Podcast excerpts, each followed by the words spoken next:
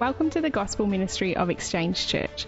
Thank you for connecting with us for our Bible talk today, and please feel free to share these talks with others as well. It's our desire to connect people to Jesus and grow people in Jesus. To find out more about us, please visit our website www.exchangechurch.org.au. Today we're going to start a new series, a new series today from the Book of Revelation, and I uh, approach this with um, humility. I approach this with uh, somewhat fear and trembling as well. Uh, I thank the Lord for the book of Revelation. It's a glorious book. It's a book that's a bit of a challenge for us. But uh, I think it's a book also uh, that's filled with faith and filled with hope and filled with um, the strength of the gospel too as we apply ourselves to it and see the truth that's in there.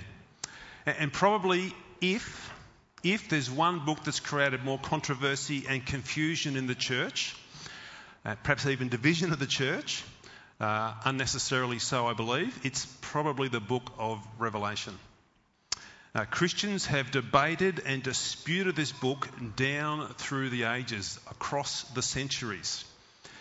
Uh, a bloke who died a few years ago said this. His name was Leonard Ravenhill. He said, Revelation is a book of majesty, a book of mystery, and a book of misery.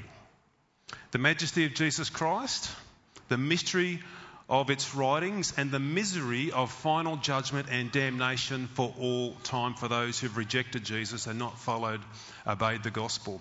Yet it's a book that's filled with the hope of the gospel. It's a book that is filled with Jesus Christ from the very first verse to the very last verse. It's a book for our encouragement.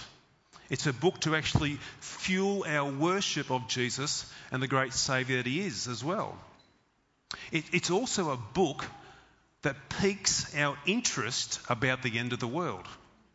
It, it really sort of just grabs us and, and makes us think about that. So we're going to believe the Holy Spirit's going to give us a revelation here as we read through the book of Revelation, which will be a divine unveiling of Jesus Christ, because that is what the book is all about. It's all about Jesus Christ. So turn with me to the last book of the Bible, and we're going to read, follow on from uh, Esther, who read so well for us before. I'm going to read from verse 9 through to 18 of chapter 1.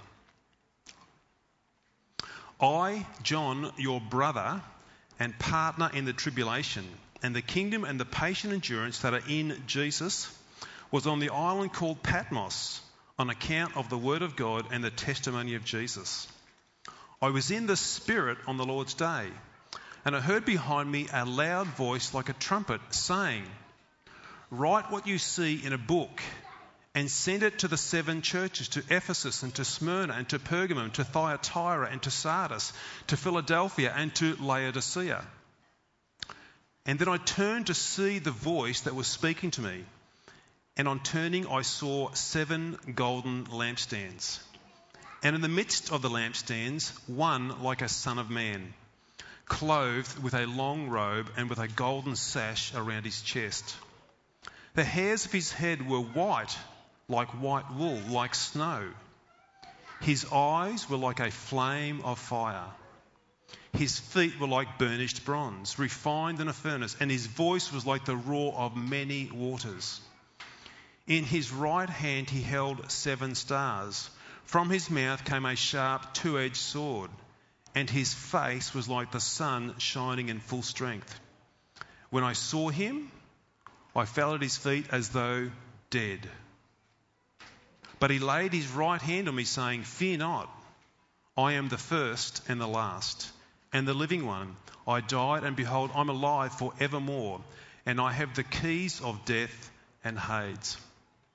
Lord, we thank you today that we're able to come and uh, open up your word. We ask and pray, Holy Spirit, as we just approach this wonderful, glorious, mysterious book. Uh, we ask, Holy Spirit, today you would grant us uh, really humble, open hearts. Not to be confused, not to be overconfident, but Lord, to humbly sit before you now and pray that you would speak into our hearts and begin to unveil a glorious picture of Jesus, we pray. Uh, Lord, we ask and pray that now in your name. Amen. Okay, you would have got a handout today as you come in through the door. If you come in through that door, you would have got a handout. Uh, that is just some helps and tips to help us as we read through the book of Revelation. And I'm going to refer a little bit to some of that today. Uh, so just something to place in your Bible and to just sort of keep handy there for you. Well, today we do start at the uh, arrive at the start of the book of Revelation. It's a revelation of Jesus Christ, and that's right in the first verse. Uh, it's a really difficult book that people don't read often because they think it's just too hard to understand what the heck is going on in this book. Or other people can read it too confidently and they think they've got a real clear handle on what's taking place in Revelation. They've got it all worked out when they probably haven't got it all worked out. We can either avoid it or we can be sort of overconfident with it. It's unlike any other book from the New Testament that we have in that it's not straightforward. We can't just pick it up, the book of Revelation, and just follow a really easy thought flow through Revelation. It's not that easy. Uh, it's also a book uh, that a number of Christian movies have been made about over the years, particularly the 70s and 80s when I was uh, a young guy. Uh, a church I used to go to had, a, had film weeks where we'd show a series of these films on Revelation. I remember I used to have trouble sleeping some nights after watching those movies because they have these weird, crazy creatures coming in and doing all sorts of stuff. So it's a book they've made lots of movies about. And I think recently um, Kirk Cameron was in a bunch of films. I've forgotten what the name of them are. Left Behind series. Left Behind series. So it's got all sorts of sort of um, history that comes with it. So here's where we want to go today, just initially. We want to set up here some, some helpful foundations and guides to navigate our way through the book of, uh, book of Revelation. And then we're going to end up in those last few verses where Jesus tells us to fear not. So let's, let's build some helps and some foundations here to help steer us and navigate us through uh, Revelation. Again, as I said, we have trouble reading Revelation. There's been countless books here written with a wide variety of ways of seeing Revelation. That's because it is an easy book to interpret a number of different ways. Uh, the imagery and the descriptive language, which we saw some of that just in our reading then about Jesus, uh, that sort of imagery and descriptive language seems to fit like it'd fit right on in with a current Marvel movie. Just the way these fantastic creatures and things are described in there, and, and the, the characters that are there. And if, by the way, if you are watching Marvel movies, they've actually got another one they're releasing this year called The Eternals, which is an amazing thought. Now they're actually thinking about eternal perspectives here, even in the Marvel thing. Anyway, that's a side note. Revelation has what we call apocalyptic genre or literature. Uh, it's a writing style that was really popular around the time of John the Apostle, who wrote this book. It was, it was a way of actually communicating that time. And apocalyptic literature uh, has, uses a vivid array of figures like beasts, dragons, bowls, seals, horses, and a whole range of stuff, and usually does it to communicate in supernatural ways a heightened intensity of what the author is trying to communicate at the time. They use this vivid imagery to really give a heightened intensity of what they're trying to communicate as they write that book. So when it's like that, with all that imagery there and all those symbols and all these sort of weird looking creatures and stuff that we can't get our head around, we either don't read it because we just don't understand it, or we get some far out thoughts about Revelation that are probably right off the grid and not really line up with what John wants us to know. So there's trouble in reading Revelation. Uh, Revelation isn't a linear book to read. You might be saying, What do you mean by that, Todd? Well, what I mean by that is this as you read the Revelation letter, it isn't written primarily in chronological order. It doesn't go like this happens, and then that happens, and then this happens, and then that happens, and then this happens. It doesn't primarily read like that. I'm not saying there's no order whatsoever in the book of Revelation, but it's not actually written primarily in chronological order. That's not how to read the book of Revelation, like it's a linear thing taking place, one thing after the other. Revelation is primarily written in a circular manner. Circular in the way it's written. John writes that Jesus is sovereign, that he has won the victory, that we do need to persevere, and that judgment has come and judgment is coming. And what John does is he actually circles again with another vision saying the same thing. And then he circles again with another vision saying the same thing. And then he circles again with another vision saying a similar thing. And you particularly see that through chapters 4 to 19. It's like he keeps circling around a similar theme. So it's not linear or chronological, it's circling. It's circling. And then you get to chapters 20 and 22, and then we end with a new heavens and a new earth when we get to the end there, which is a glorious way to finish Revelation. Uh, it's also important to remember that John never intended us to understand or interpret the book of Revelation by making up charts or timelines. That's not what John was intending for us to somehow wrap our minds around that. We can be pretty confident that as John was writing this to the seven churches, he, we can be pretty confident that he wasn't expecting them at the back of their house or the back of their synagogue or the back of their building, wherever they're meeting. He wasn't expecting them to put up a big chart or timeline trying to actually work out what's happening here in Revelation. He wasn't expecting that of those guys. Now, I've seen that before, and I've seen many put Revelation into charts and into timelines, and I get that if you're going to read Revelation as a chronological or linear type thing, like one thing follows the next. And I understand it. I, was, I can remember when I was a young guy, again, travelling ministry would come to our church and they put these um, overhead projected massive timelines and charts up there and just saying how this will happen and that will happen. And I can remember as a kid thinking, oh, that's all just too much to take in. How am I ever going to remember all this stuff taking place? So we can be confident that John doesn't expect us to interpret Revelation by making up charts or timelines trying to work this out because it's a circular book, not a linear book. Again, because of the nature of apocalyptic literature in Revelation, we're not going to focus too much on the potential meanings of bowls, scrolls, beasts, seals, horses, and trumpets. That's all part of this apocalyptic literature. And unfortunately, when we actually go there and we put too much emphasis on what that scroll means, or what that horse means, or what that seal means, or what that bowl means, it's here with that symbolism that we actually can begin to go off the charts with some pretty far out interpretation here that John really wasn't intending for us to see.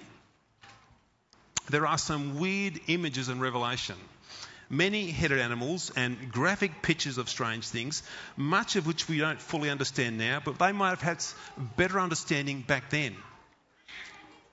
So, as soon as we try and venture into the unknown of interpreting what these images and bowls and scrolls and seals and things mean, as soon as we get into that with our perceived accuracy that we can interpret that, that's where we get into trouble, confuse ourselves and confuse others, because John never meant us to go there. Here's another one. There's a significant amount of prophecy through the book of Revelation. And with prophecy comes uh, varying ways of interpreting it. And particularly so for the book of Revelation, uh, again, because it's got so much mystery there. There's actually five solid five ways that solid Christians interpret the book of Revelation, and they are markedly different. On your handout there, I've, I've given some stuff. I'm just going to read through them quickly here the one group of uh, interpreters of the of Revelation says um, it's a preterist interpretation, and preterists believe that all of Revelation, so everything you see in that book, has actually taken place in the first century when John has written this book. So everything's happened as far as they're concerned, and it's only now the second coming of Christ to come. That's what they believe. A historicist believes that Revelation has rolled out through the major movements of Christianity and the world down through the centuries of time in some sort of order.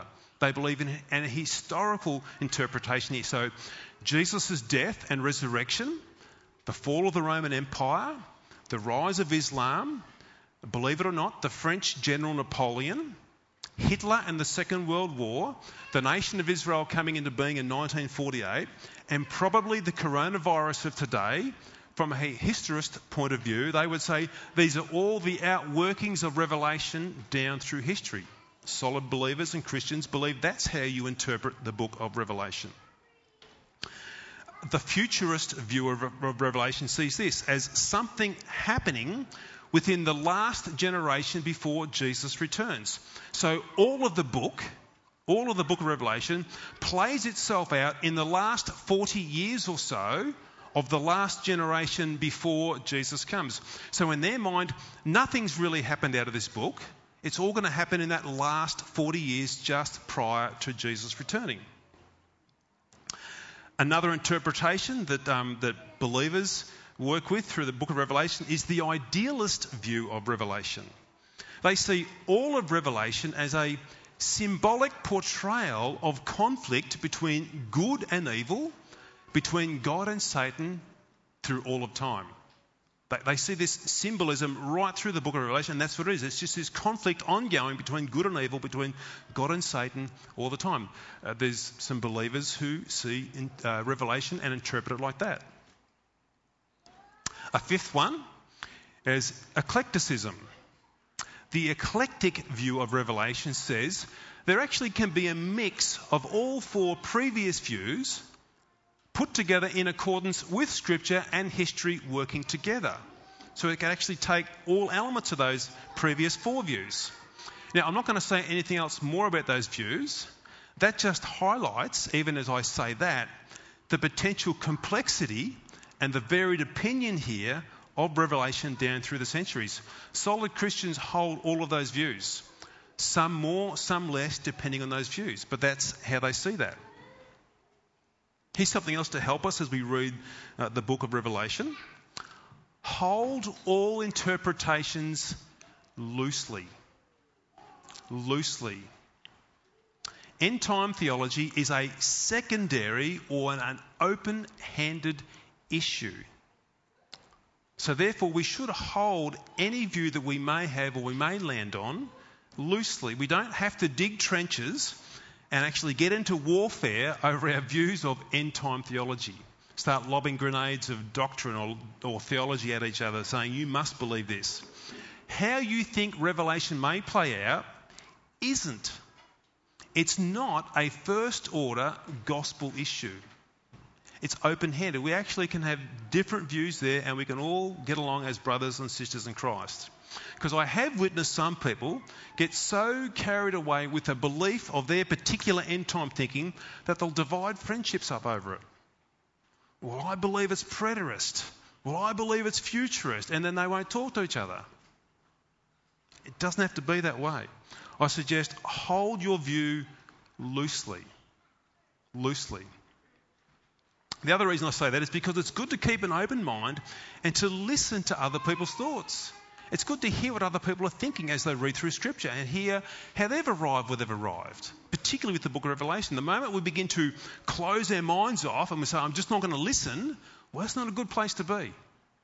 If you start to close your mind off, you're not actually going to be open to hearing what another point of view may be. So hold your views loosely and keep an open mind. And I would particularly say that today because I'm sure that those five views are all out in front of me right now, and maybe I've already gotten people disagreeing with what I'm saying. Hold it loosely, keep an open mind.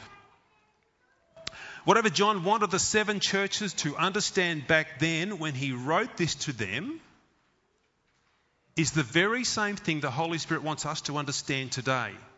In other words, John wasn't writing something for them and then the Holy Spirit's giving us something different 2,000 years later. What the Spirit wanted them to understand then is exactly the same thing the Holy Spirit wants us to understand today as we go through that. It's the same message today as it was back then. Now, I've got a couple of other things on the sheet there, and you can read those uh, when you're ready.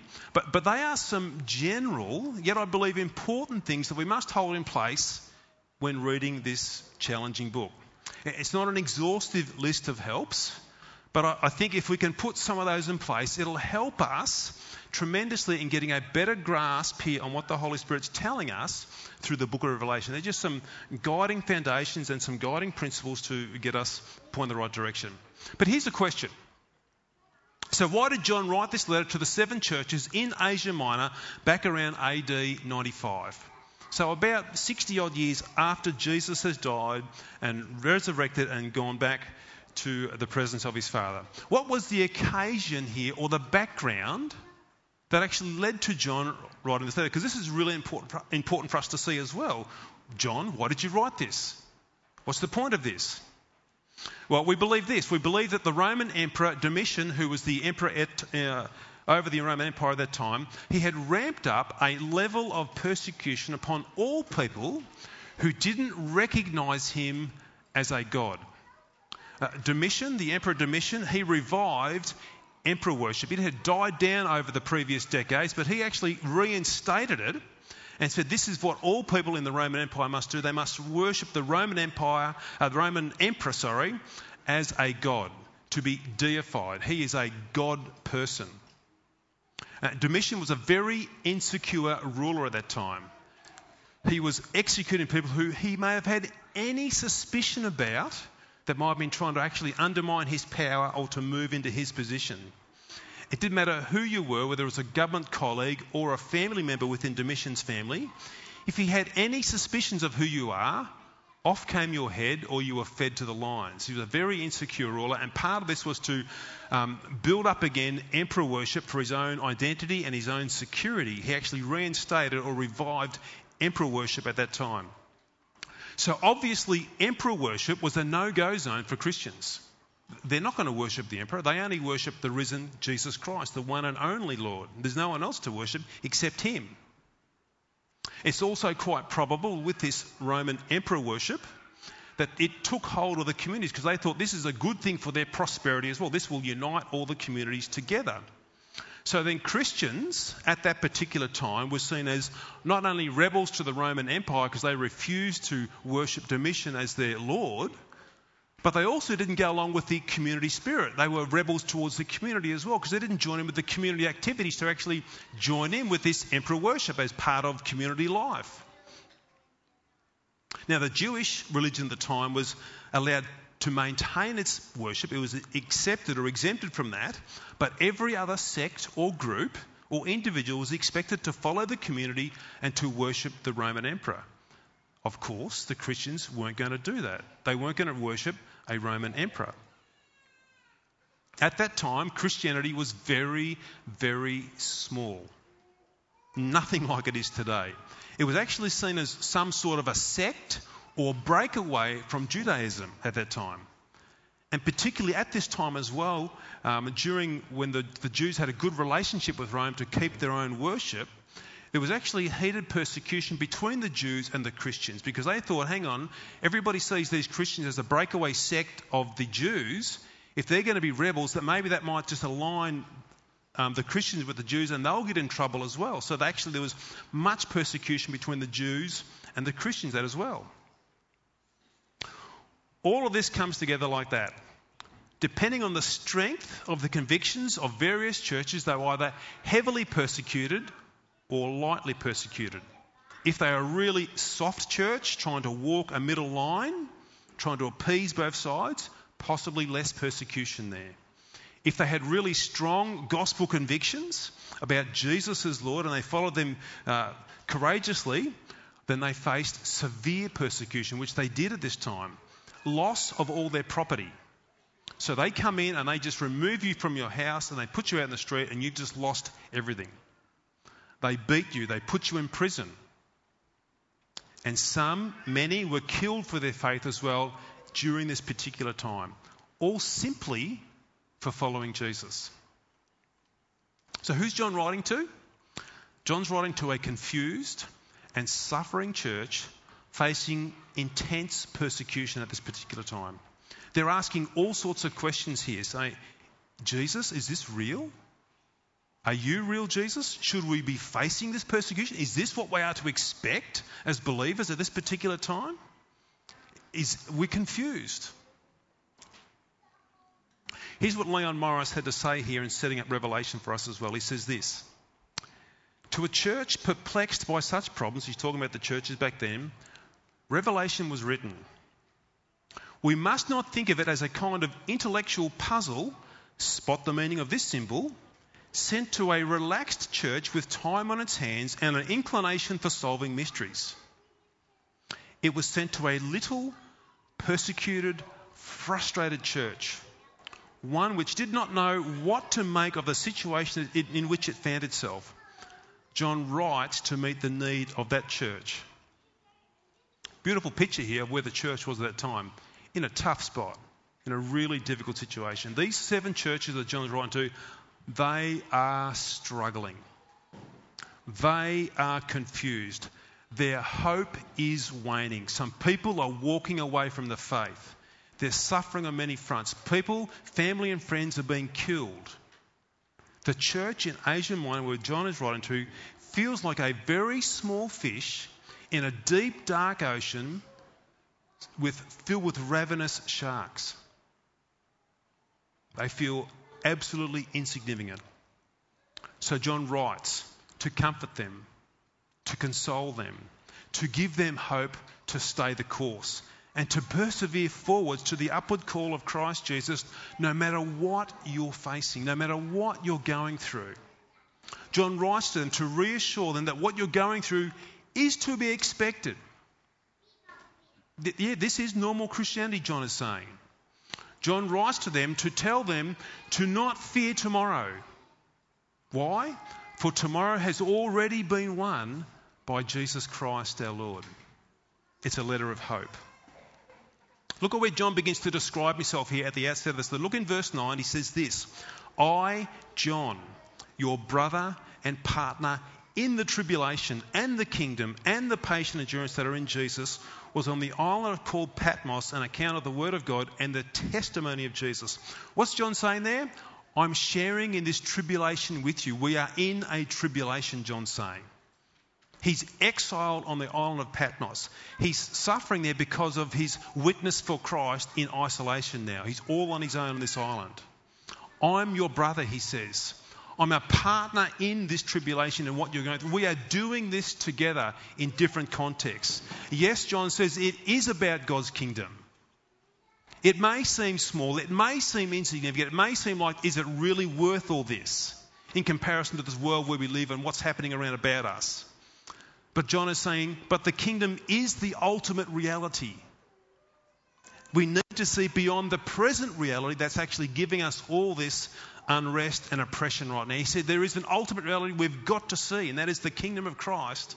But we can't see it in the physical eyes, we've got to see it by the eyes of faith. And it is the ultimate reality beyond the present reality that we find ourselves in. And that is a major thought right through this letter as well that John's going to communicate. We live in a now and not yet kingdom. Yes, Jesus has brought the kingdom in and it's here now, but it's not yet fully in place. It's now and not yet. John's going to come back to this a number of times. He's going to say there's a battle that continues on every day. Every day between the kingdom of this world led by Satan and also the kingdom of Christ. That battle is happening all the time. All the time. The seven churches are experiencing this battle right now just through what they're going through. And we too will experience it in subtle ways as well, and maybe not so subtle ways as well. And I think probably the way culture's going with political thoughts, I mean, it's probably going to get worse. Not easy for us. We may not find that we're too far behind some of these churches, maybe not too far down the track. The battle goes on, John will say, but the war has been won. The battle goes on, but the war has been won. So, Revelation here is all about Jesus Christ. Right from the very first chapter of Revelation, John sets the tone here for the central figure in this letter. This is what he wants us to see. He wants us to see a big vision of Jesus Christ. He wants us to see that. It's a letter here that John's going to write to put our hope in trust in Jesus. And not only to put our hope and trust in Him, but to grow our hope and trust in Jesus at the same time as they're experiencing these persecutions and their trials. It's not a letter to predict the future. That's not where our emphasis should be. That's not where our focus should be. That's not where we should be thinking, how can I predict the future through the book of Revelation? It's not about that. It's actually about Christ and our hope and trust in Him first and foremost. That's the focus here of what we're going to see in Revelation. And in one of the many visions that John has given here, he sees Jesus Christ first, which is very telling in what John is trying to tell us. This is the first thing he sees. What does John hear? He hears this thundering voice, like a trumpet, And this like signifying power and clarity. And where Jesus says this in verse 11, he says, Write what you see in a book and send it to the seven churches to Ephesus and to Smyrna and to Pergamon and to Thyatira and to Sardis and to Philadelphia and to Laodicea. Write this down and strengthen these churches with that. He hears this unbelievable thundering voice and then he turns around to see where this voice is coming from. And here's what he sees next in verses 12 through 16. And then I turned to see the voice that was speaking to me. And on turning, I saw seven golden lampstands. And in the midst of those lampstands was, la- was one like a son of man, clothed with a long robe and with a golden sash around his chest. The hairs of his head were white, like white wool, like snow. His eyes were like a flame of fire. His feet were like burnished bronze, refined in a furnace. And his voice was like the roar of many waters. In his hand he held seven stars. From his mouth came a sharp, two edged sword, and his face was like the sun shining in full strength. That's an amazing picture. That's an awesome picture. That's a picture that is meant to take our breath away. That is a picture of Jesus Christ that is meant to stop us in our tracks and think about who he is.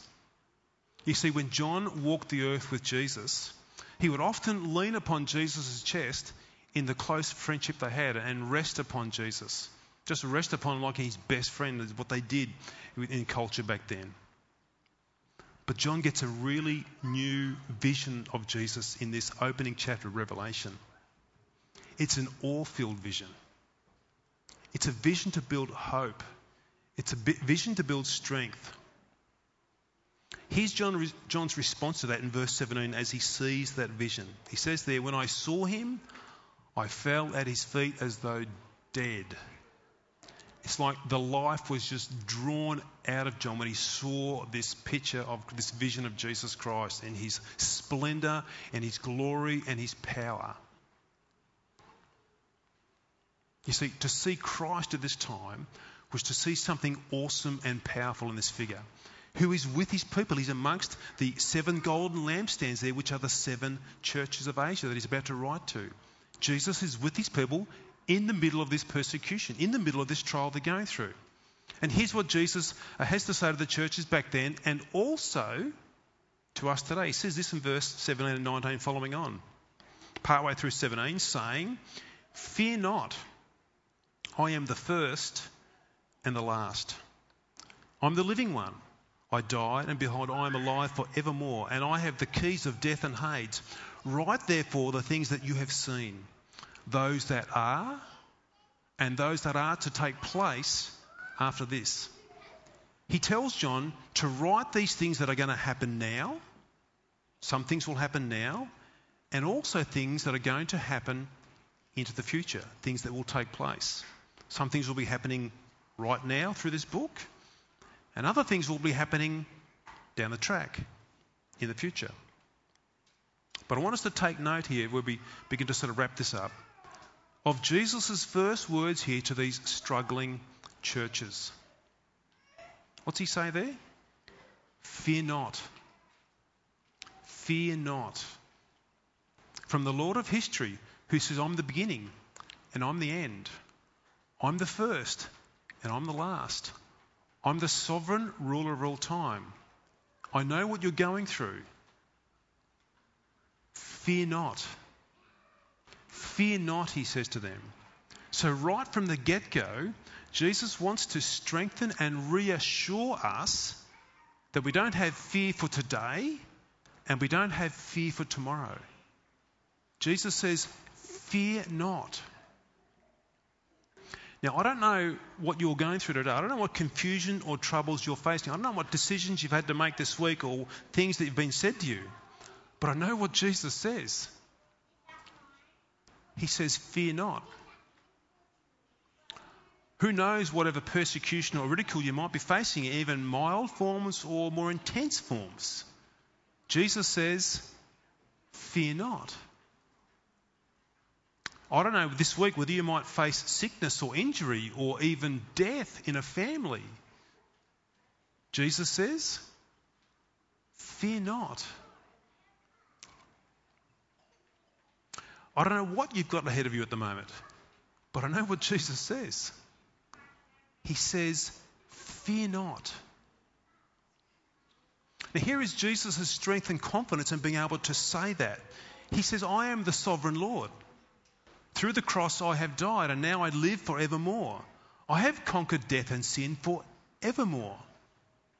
In my sovereignty, in my power, I hold all power over death and the grave. There's nobody and there's nothing that can take that power away from me, says Jesus.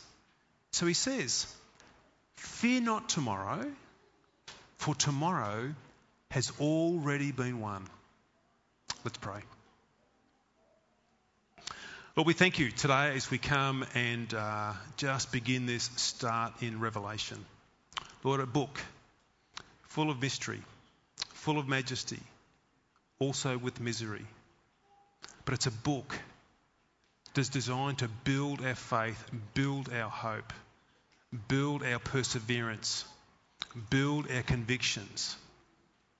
Uh, Lord, I pray today that as we get into this book over these next few weeks and months, I pray, God, that you will do an amazing work here at growing a bigger vision of who Jesus Christ is in our lives. And that, Lord, we won't get caught up in the minute detail. We won't get caught up in the symbolism, Lord, where we lose our way and lose our focus about what you are trying to communicate through this book. But I pray that through this, Lord, just as I've been looking at this this week and just feeling a real excitement in my own heart, my own soul, just seeing what they are, what John is showing us here. I pray, God, that my prayer is that we will have an enlarged vision of Christ. And that vision will prepare us for anything, even death, Lord. Well, we will look death in the face and say, Fear not,